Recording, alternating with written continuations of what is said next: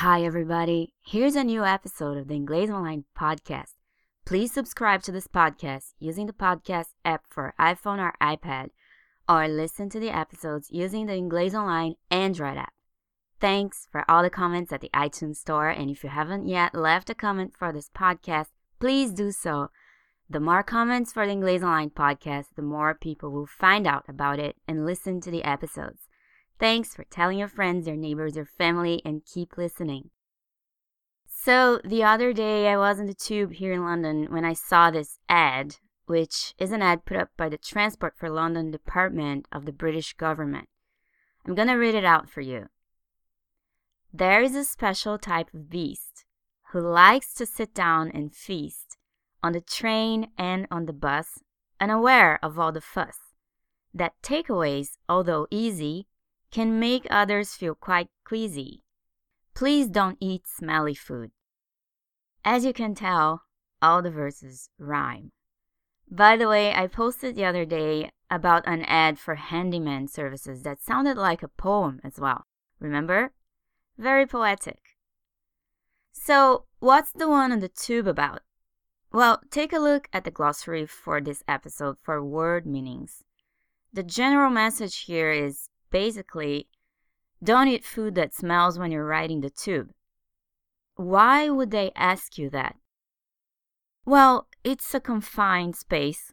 Sometimes there is no ventilation and the smell gets really strong. And some people are really bothered by it, and sometimes they even feel sick. It's happened to me on the train. A guy eating french fries, or chips as they're called here. Pretty strong smell. I mean, to be honest, on a short ride, I personally don't think that's a huge problem, but that's because I'm quite the foodie and I like watching food shows on TV even when it's some kind of food that I don't like. On the other hand, it's understandable that some people may feel annoyed by it on their journey back home after a long day's work. It is a pretty small, confined space, and it would actually be really nice to wait and eat your smelly food when you get out of the tube. So I thought it was interesting not only how the government would start a campaign about that, but also that they used verses and rhymes to present it. Uh, they're getting the message across and telling people it's rude to eat smelly food on the train, but it sounds light-hearted because it's sort of a humorous poem. So let's zoom in on one phrase for a minute. Takeaways, although easy, can make others feel quite queasy. Takeaways, although easy. That's a very useful structure in English. It means that although takeaways are easy, convenient, handy, they may bother other people. So, another way of saying, although takeaways are easy, is takeaways, although easy. Listen to this one. I just made a lemon pie.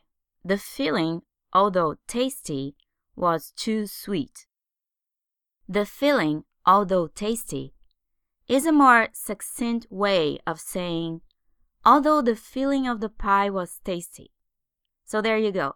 The filling, although tasty, was too sweet. The movie we watched, although long, was very enjoyable. The hotel, although cheap, was very comfortable. Barry, although young, is a very accomplished lawyer. My dog, although small, is very strong. Care to leave your own example in the comments? I'd like to read it.